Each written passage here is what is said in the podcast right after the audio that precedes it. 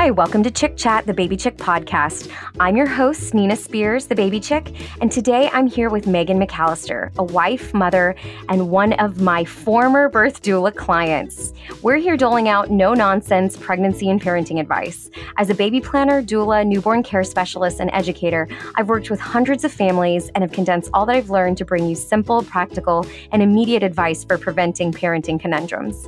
Megan is a mother of 4 surviving children, ages 8, 6, 3, and 1. She is passionate about her personal experience with neonatal loss and her 3 subsequent VBACs, vaginal births after cesarean. Originally from Texas, her family now lives in Portland, Oregon. You may not know this, but October is Pregnancy and Infant Loss Awareness Month, and October 15th is National Pregnancy and Infant Loss Remembrance Day.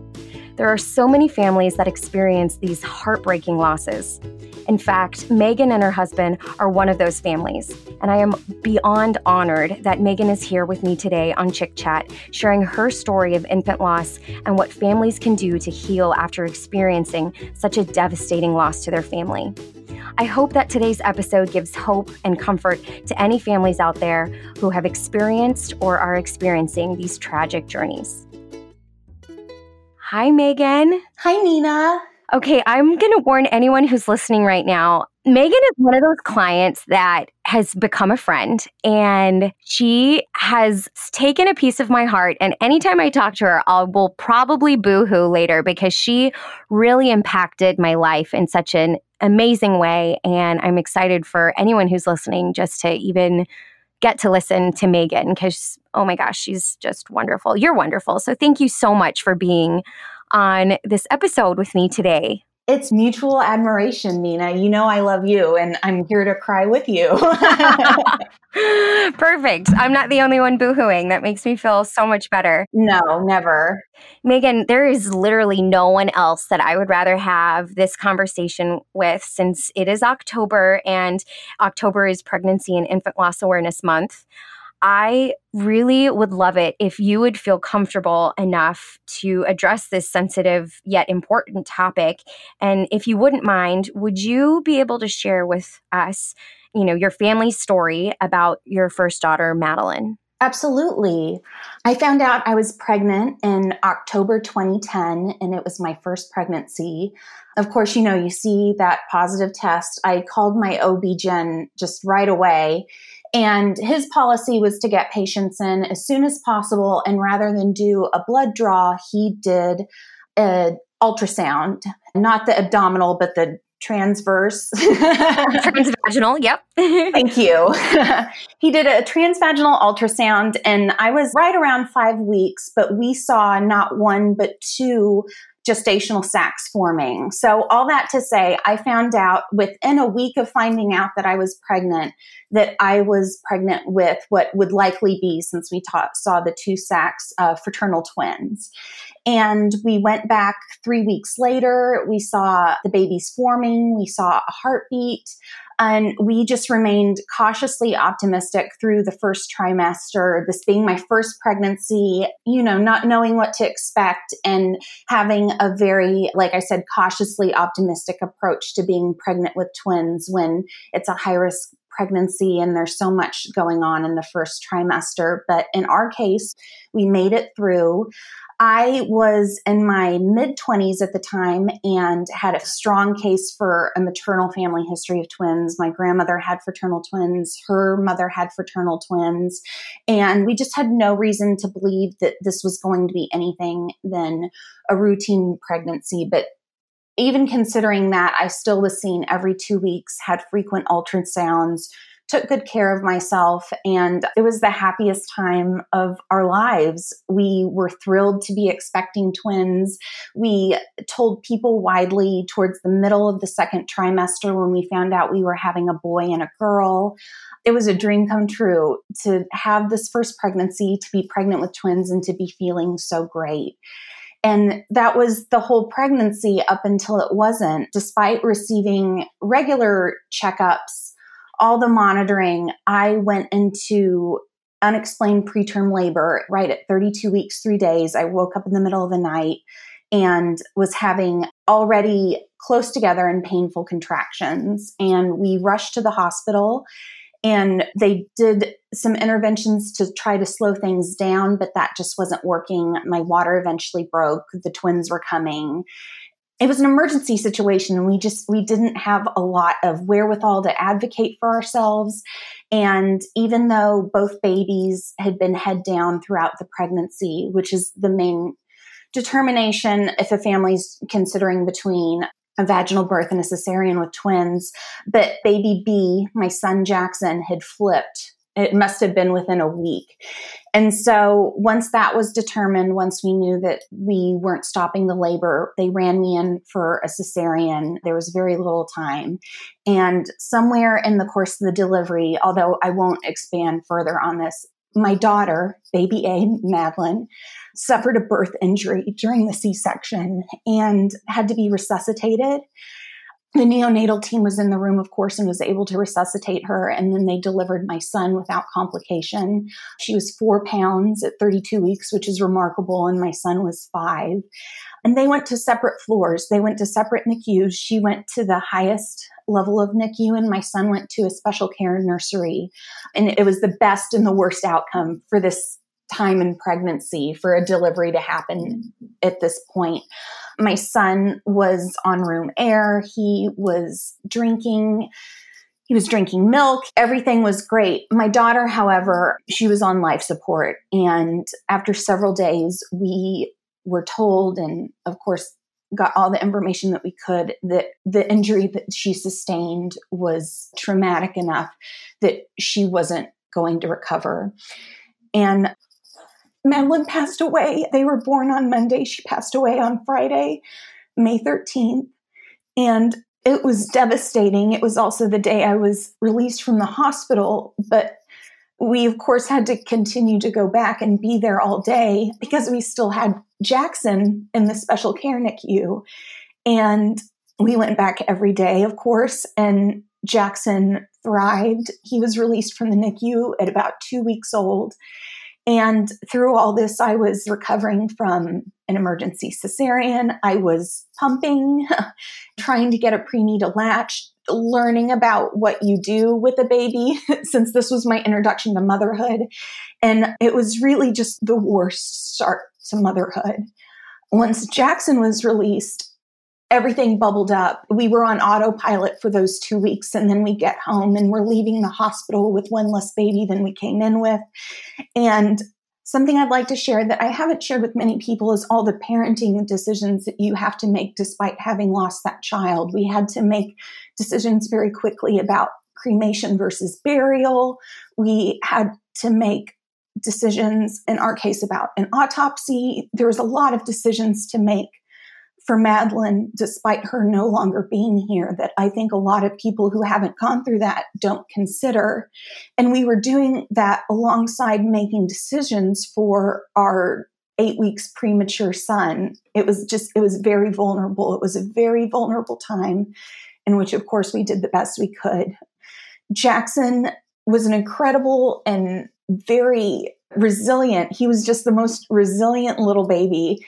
Did so well. He's 8 years old, going into third grade next week. And it was a tough year, but Jackson's obviously what got me through a lot of that, getting up in the morning and doing my best to be present for him. And as you know, universally as a new mother, you have to take care of yourself in order to take care of a small child. So I learned how to do that amongst all those things. And right the week of the twins' first birthday, I found out I was pregnant with our rainbow baby. Her name is Margot. That is, of course, the baby who you were with us during the delivery. You were right there alongside us, as pregnancy after a loss is just immeasurably difficult. And I'm so thankful for that. We had such a wonderful support system with Margot's pregnancy. And so Margot came by VBAC. She came the day before the twins would have been 20 months old. So Jackson turned 20 months old the day after we had Margot. And we've gone on to have two other children. We had Amelia in January 2016, and our last son, Holden, was born November 2017, all, as you said, in the intro VBACs. And Madeline's loss, of course, has impacted our family. It impacts how we talk to our children about life and loss. It impacts how we refer to ourselves, whether we're talking about ourselves as a surviving family of six or a family of seven. And as shaky as my voice is, I really appreciate being able to share our experience, both for people who haven't gone through any sort of loss and for people going through it now. I think the best thing that I can say from one mother to another is you aren't alone. And I just thank you.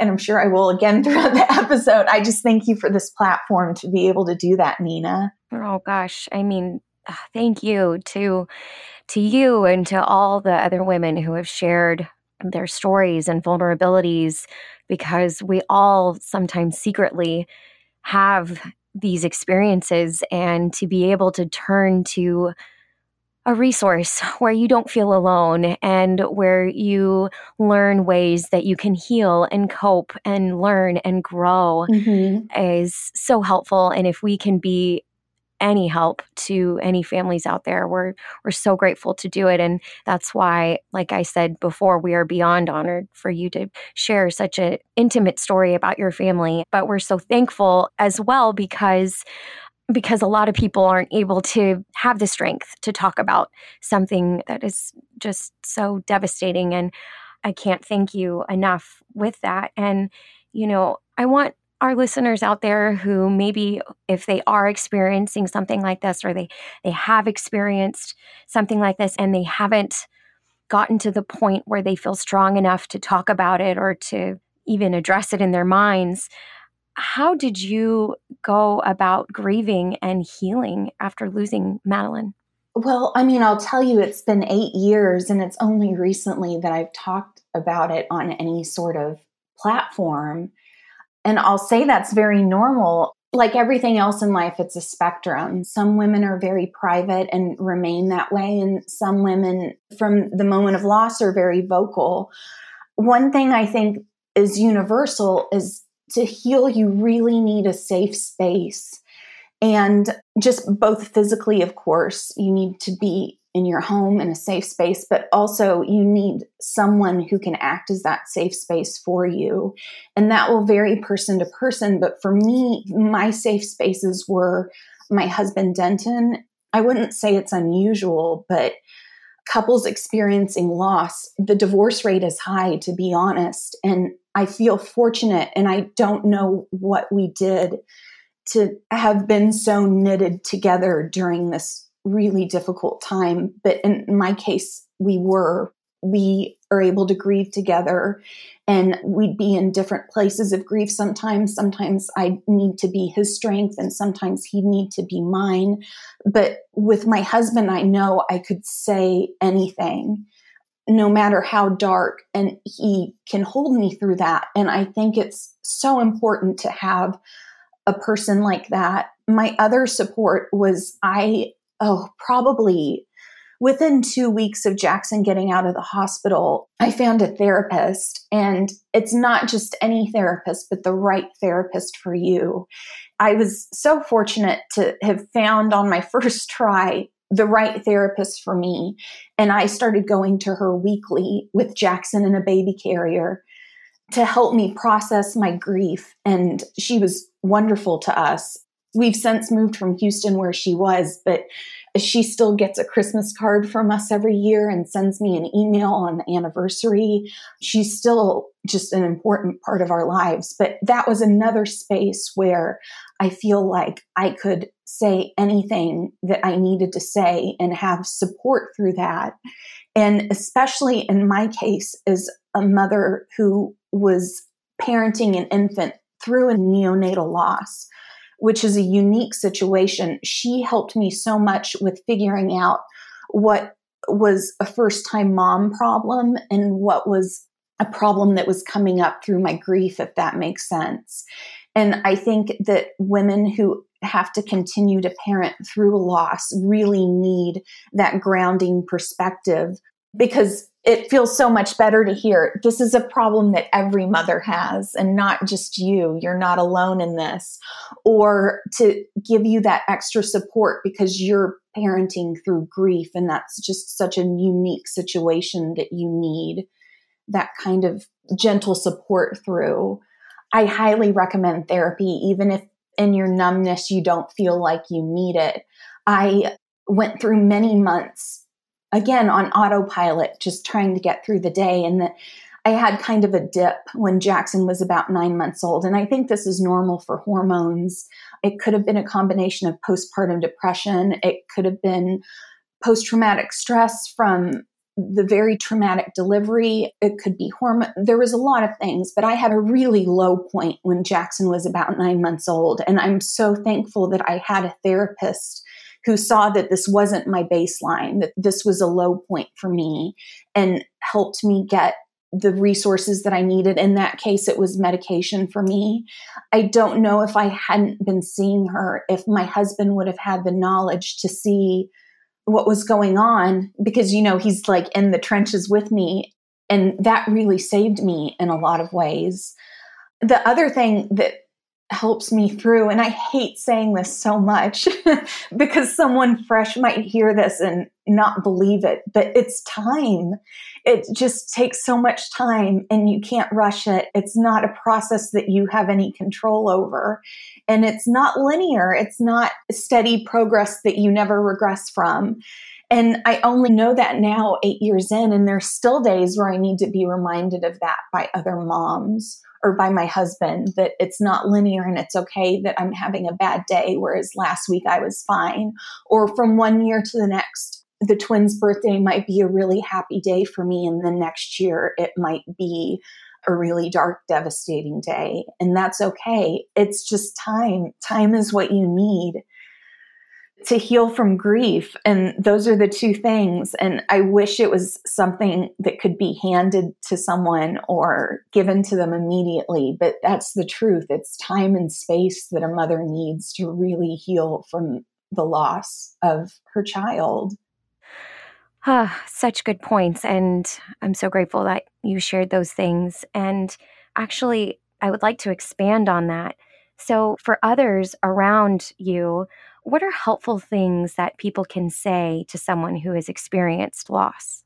I'll use some concrete examples. The best was an email I got from somebody who said, I don't need to know anything. I don't need anything from you.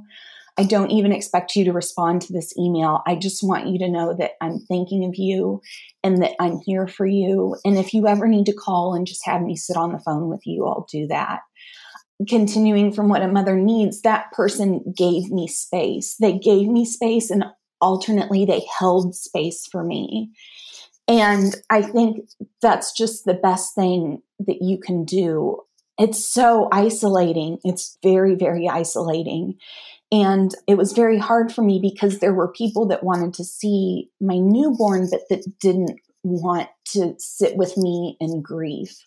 And I don't know their motivation or their intent behind that, but those people don't have a strong relationship with my son. The people that have a strong relationship with my son that were in it with us 8 years later maybe gave some space and left something on the door, knocked and ran, and waited to hold him until I was ready. Those are the people that I have the best relationship with now. And I'm not saying to avoid a mother in grief altogether. That's not it at all. But to find that delicate balance of being there for them, but also letting them process, is really the absolute best thing you can do.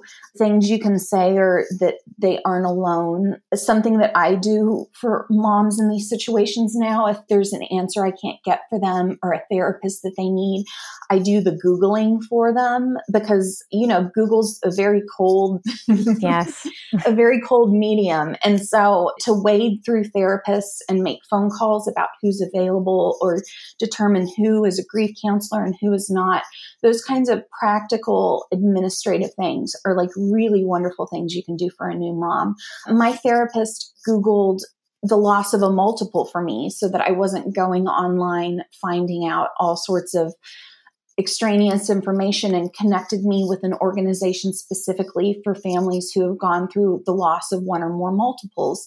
Things like that that I didn't have to expend energy to do were just really, really great. And as small as those gestures are, it's things I remember more today than I do who sent flowers or who sent a card. Just little things are the absolute best. And really, even if a mother does not have a surviving child, she's gone through pregnancy or infant loss, and this was her first, still treating her like a new mother. You always say to a new mom, you don't ask what she needs, but you tell her what you can do. There's so much help that I declined because when they came to me and said, well, what can I do for you? I mean, you want to scream back, like, I want you to bring back my daughter. And then if you can't do that, there's nothing you can do for me. But alternately, if someone would have come with a concrete thing of making a meal, or I'm going to fold your laundry, or I'm going to be in the other room with the baby while you go in the other room and take a shower and scream in your closet, all things that I needed to do, it's such a big help. And just remembering that a mother who has lost a child is still a mother, and in the case of infant loss, is still postpartum. She doesn't not become postpartum because she doesn't have that baby with her. She's still producing milk. She's still healing from a delivery. All those things, if you can find a way to support a mother through that, she'll feel seen, she'll feel cared for, and she'll feel held regardless of whether or not you were in her business talking to her or extracting information from her. That's not what a mother needs in order to feel like she has a connection to somebody in this circumstance. Okay. So really allowing that mom to kind of take the lead on whether she's ready to see people or not, but just reaching out in a way, whether an email or a text or a note on her door saying, I'm thinking of you, I'm here.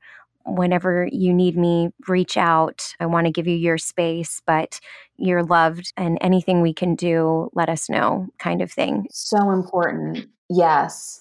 So what are some things that maybe you experienced, if you're okay with sharing, that people should not do, or things that they should not say? Because I think even the worst things that people say, they're trying to say it with the best intentions.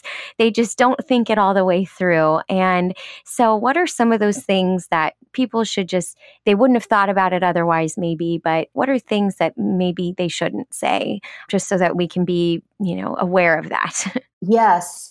I'll say, first of all, in this situation, the impact is more important than the intent. So whatever someone's intention was, the impact that it may have hurt that new mother or that mother grieving is so much more important than that person feeling like their intent is coming across, if that makes sense. Okay. Because I think that if you go into a situation with a mother that is in such a vulnerable, grief-stricken place, you kind of have to be prepared to absorb some of that grief. And so you may say something to trigger that. And I'll tell you, 8 years later, I can sort out what people's intent was, and I don't hold that against them all this time later. But in the moment, at my most vulnerable, I'm sure there was lashing out. Well, I mean, I'm not sure. I did. I lashed out. So you kind of have to accept that whatever you had said with the best intentions wasn't received that way, and do everything you can to move on, treating that mother or parent as if they were the vulnerable party and not you. Because I think that's a mistake a lot of people make, and receiving a lashing out from a family in grief, that they turn around and act hurt themselves or hold it against the family. And I just think if there's ever a time in anyone's life that we should hold them to the lowest standard of social acceptance, it's when you've lost a child. And so with that being said, horrible things to say always start with the phrase at least. Just any sentence you can start with at least should be nipped right there. In my case, it was at least you still got to bring home Jackson from the hospital, or at least you'll still be able to have more kids. Anything that starts with at least is going to be extremely hurtful. I call it the grief Olympics. I don't know, especially in those early fresh days, that a mother is able to feel empathy from you giving her your experience. So I received a lot of well-meaning comparisons to when an older family member died, or comparisons to their own traumatic birth experience, which I completely hold space for and say, you know, you don't have to lose a child through a birth injury to have had a traumatic experience. I completely acknowledge that. But in the fresh days of grief, that's not the time to then turn to a mother and say, I had a traumatic birth experience too. Comparisons when a family is grieving just rarely give the desired impact that you mean them to. If people can find a way to empathize with a mother that's on her level as opposed to you having to bring in your own experience to it, I think that that's something that you can do to make the situation better. It doesn't make the situation better for you to outgrieve her. Yeah, you feel like if someone goes through that, you want them to know that they're not alone. So you share your experience. But that's really helpful to know that, especially during those first days, weeks, months. Mm-hmm. You don't even have to say that you're not alone. Just say that you're there and offer a listening ear and stay silent. And just being present and holding space in that moment, I think, is the most powerful thing you can do. And when she's ready to talk about it and has that strength, you can then share that story if she's willing and accepting of listening to it. That's exactly it. That's super helpful, because when I first met Megan, and I, again, the tears could come any second. I immediately connected with her because obviously I wasn't your doula for the births of your twins, mm-hmm. but I was there for your second daughter's birth, Margot's birth, and to meet with you and be with you during that time when you are still so raw and have experienced something so profound, but to then have to go through another experience that could trigger those things. And that's why I believe pregnancy and infant loss is really difficult because, well, all of it, any loss is difficult, but I think that it's particularly difficult because if you ever choose to have another child, mm-hmm. it's putting yourself in that situation of, is this going to trigger me? How am I going to react to this during my pregnancy, during my birth, mm-hmm. postpartum? Am I going to be able to hold it together for this new child? I can only imagine all the things that went through your mind. And when I was meeting you, yes, you were vulnerable, but you also showed so much strength. Now that I've brought that up, when you and your husband decided to have another baby, how was that for you? And what can you tell our listeners whenever they've gone through loss and maybe decide to have another baby? How was that? And what can they do to have more support and a better experience and a healing experience from that? Well, and I'll say this with all the sensitivity to the women who don't have this experience, but us deciding to have a second pregnancy, and then that second pregnancy actually happened within a very short time, no more than a few months. And for us, that was almost better. I don't know that I would have had that strength and resolve had that been drawn out. And I had no idea what I'd feel when I saw that positive pregnancy test again. But I'll say, to take it back to the support system I mentioned at the beginning of the episode, I showed Denton the positive pregnancy test, and then I went in our bedroom and I left a voicemail for our therapist. I was so freaked out And another thing people just like to say is, this is the worst thing that'll ever happen to you. It's almost like people assume, well, Megan's exempt from pregnancy problems in the future. That's not true. Women who experience infant loss go on to experience miscarriages and vice versa. And that's just unfortunately not how the world works, that I'm subsequently saved from all birth trauma. And so thinking about all the things that you can go through again. I mean, I mentioned before we were cautiously optimistic, but I generally went through my first pregnancy with a lot of hope and excitement and no idea that that would be the outcome of the pregnancy. And that was certainly taken away from me going into the second pregnancy, where I just assumed anything could go wrong at any moment.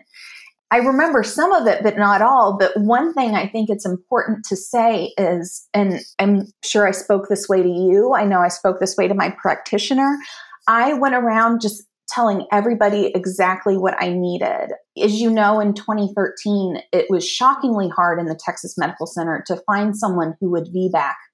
And I was then considered high risk because I'd gone into unexplained preterm labor. So I really had to advocate for myself. In this situation, really only you can do that. There isn't like an external health advocate you can have. A doula is many things, but they're not a decision maker for you. They can't, strong arm a doctor, although I don't know, maybe you have your ways. No, we are definitely not making any decisions for you. No. No one's making these decisions, and no one can stand up for you in the way that you're standing up for yourself. And as I talked about being in the delivery room before and not having that voice, for the second pregnancy, I really had to find that voice. And I, as entitled as this comes across saying now, would straight up tell a health practitioner, I am a special snowflake. I need all of your special attention. I need long appointments where you sit with me and tell me it's going to be okay. And that's what I went to you as a doula client. Nina, nice to meet you. I am very special and need all of your love and support. And fortunately, you could handle that. I know, especially for me, and I think a lot of mothers who have gone through a loss will relate, is when you get to that milestone. In my case of the preterm delivery, it's like the train goes off the tracks at 32 weeks and I just completely lose all of my strength to myself. That's how it seems. And for me, it didn't get better with the third and fourth pregnancy. At 32 weeks, I was leaning on my doulas pretty hard about supporting me through, do I think I'm having contractions? Am I overdoing it?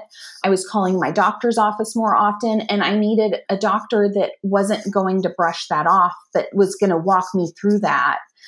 So that's the biggest thing I could say, is that going into pregnancy, part of healing is finding your voice and really speaking up for yourself. And it's made me a stronger woman overall, because I try to go about life now with that same mentality of like, I'm going to tell my doctors, I'm going to tell the people who are in my support system or I've hired to help just exactly what I need.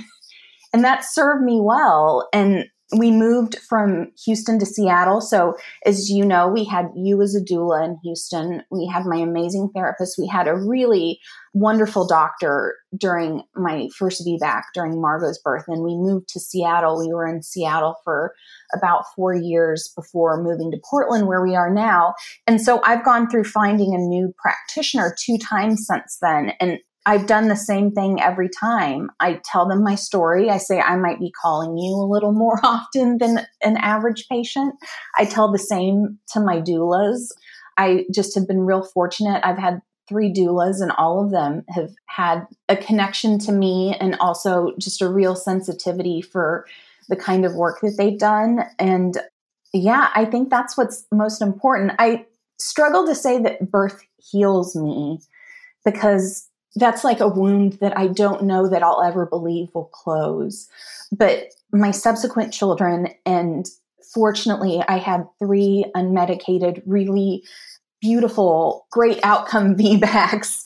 So I mean, I hesitate to say that heals me. And I don't want a woman who doesn't experience that to think that she needs that in order to heal, because that's not the case. But certainly in my case, it really helped me and was just really a miracle to go on to have 3 children. It's so individual whether or not a woman wants to go on after this kind of loss to have more children, or if they don't want to risk it. I understand both sides.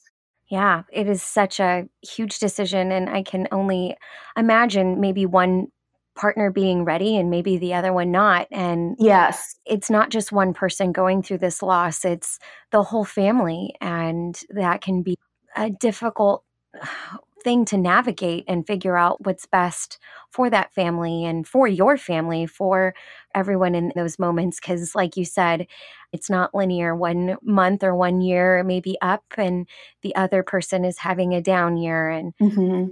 I can only imagine, but all of this is so helpful, Megan. And for anyone who's listening, I hope you haven't gone through something like this, but if in fact you have or are going through this, I hope that by hearing these things that you're feeling some type of connection and realizing that you're not the only one going through something like this and that there is help out there.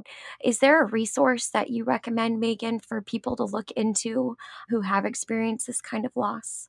I have found, for me, the best resource is if you can find a local pregnancy loss and infant loss support group. One thing is there's public boards, the Bump comes to mind. I prefer a really private group where I'm among other mothers who have gone through a loss, because especially in those tender days, people don't seek out resources like maybe this podcast, but instead will go into a loss support group and say, how can I support a new mother through a loss? And they're talking to mothers who are, you know, days, months, weeks out of their loss and don't know how to be a resource for another person's family. That's really hard, I found, when I was first seeking out groups. So the group I'm currently most involved in is local to the Northwest, and it offers a private Facebook group as well as local meetings. And having the local connection where you can either choose to see people in person or you have that closed private group that you'd hope would be safe to just go. And I mean, I used it this year on their 8th birthday. It was creeping up on me and I started to feel it. And I went in the group and said, you know, this is what I'm going through. And I got a flood of responses. Someone gave me a great grief resource. It's just, there's nothing that substitutes a community like that. And I think from my perspective, that if it's available to you, a local community is the way to go. They'll also be a great resource for a local therapist. And they usually have subgroups for subsequent pregnancies after a loss, parenting through a loss, specific to miscarriage, specific to late-term pregnancy loss, specific to infant loss. That's been the best resource as far as I'm concerned. And again, if someone's listening to this needing something to do for a family, to find that local resource and connect them to it would be a great thing to do for them. That's such a great piece of advice, being able to just email them that link of someone that they can call or a Facebook page that they can look into and potentially join or mm-hmm. anything like that. That's super, super helpful. I think that speaks volumes that you're really there and thinking of them and trying to do something to help. Yes. I love it. Awesome. Well, Megan, is there any other pieces of advice or anything that you just have on your heart that you would like to share before we close off? I think that it's time for mothers who have gone through pregnancy, infant, and child loss to, and I know I've overused this word in this podcast, but just to take up space. I know it's hard to see pictures and hear our stories, but this isn't something that is hidden and taboo in other parts of the world like it is here. And no one wants to normalize loss. It's something that you hope never happens to anyone again. But in the absence of that, I think that if you don't know someone who has experienced this loss personally, when you're navigating social media and mothers groups, and you see someone mention their loss, or someone sharing a picture of your baby is such a private, intimate thing. Some people, my husband and I, for example, have boundaries that we don't put pictures of Madeline on social media, and we have our reasons for that. But there are many people that find healing and choose to do that. It doesn't cost you anything to support them or to tell them in the same way that you would another pregnancy announcement or another birth announcement that their baby is beautiful or that their baby just looks so loved and cared for. If you can find it in your heart to give that person the same support that you would any other new mother, it destigmatizes this very isolating thing that we go through and makes it so that we can start to move forward a little bit without feeling like we need to cover our grief. And people may notice that the grieving isn't so raw when we're able to do it and to feel safe and like we have the space to do it in. So that's just what I'd really encourage people is I see a lot of birth accounts now showing photos of women and stillbirth deliveries or babies that are in neonatal units. And I know that's so hard to look at. It's hard for me to look at too, but to like that photo or to comment and a word of support, or just to tell that woman how brave and thankful you are that they shared that child with you and to use that child's name. There's just nothing better that you can do. And you can do that as a stranger, as not even a person that's a member of their family. And I would just like to see more of that in the world. I think that it would just benefit mothers so much, not just women who have gone through losses, but women who haven't gone through losses. And then maybe in the horrible event that they do, they'll know that they aren't alone and they don't have to learn the same lesson that a lot of us had to learn, which was first you're isolated and then you find your community. Right. While you're going through the why me's, why did this happen? Did I do something wrong? I can only imagine how much pressure and blame that you place on yourself when we all know that there's nothing that you could have done in that moment. No.